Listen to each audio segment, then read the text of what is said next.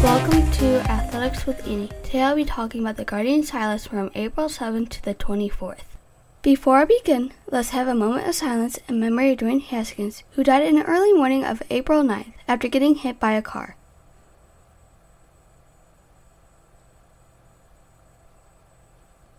If you didn't know who Dwayne was, he was a former Ohio State Buckeye quarterback who played for the Washington football team and the Pittsburgh Steelers. He was 24 years old. I'll give an update once more information comes out. In the first two games of the season against the Royals, the Guardians were off to a slow start. We only scored one run in both games and lost them both.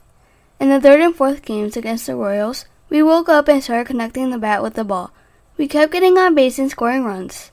We won the last two games and split the series in half. Steven Kwan, a rookie outfielder for the Guardians, had a hit in all four games without swinging and missing. It was a great series and we played well. We started off rusty, but as the series went on, we got our groove on. In the two-game series against the Reds, we played pretty well. We were getting on base and scoring runs.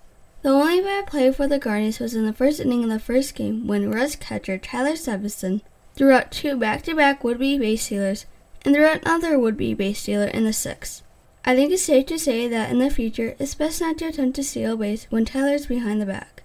The good thing is that getting caught did not faze us because we went on to have an awesome ninth inning.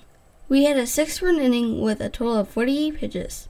In the second game, the second inning was a big inning too, with a 20-plus pitch inning and 2 runs scored.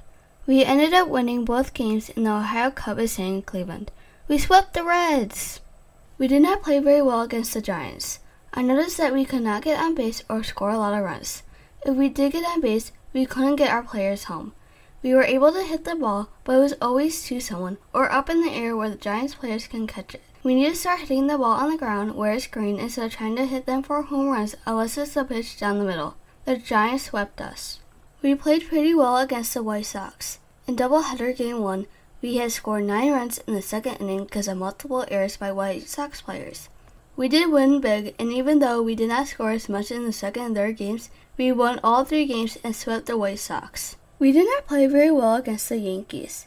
We pitched some bad pitches, made multiple errors, we couldn't keep them off the bases, and we couldn't stop them from scoring.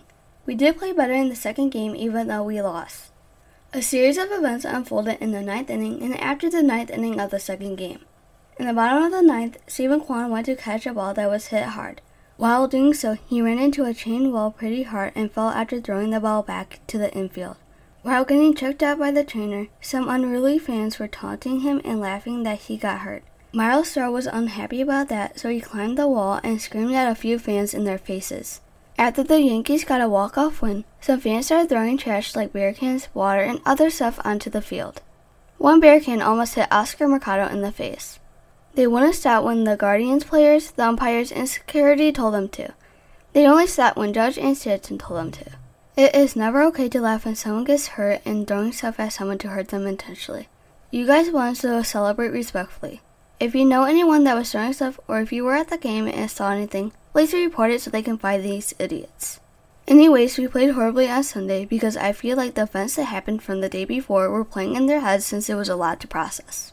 In conclusion, we need to keep pitching well and not let opponents score as much. On offense, we need to score runs and get on base more. Once we get hot on offense, we need to stay hot. We can't go from winning to losing to winning, etc. Fans need to act appropriate and not throw stuff.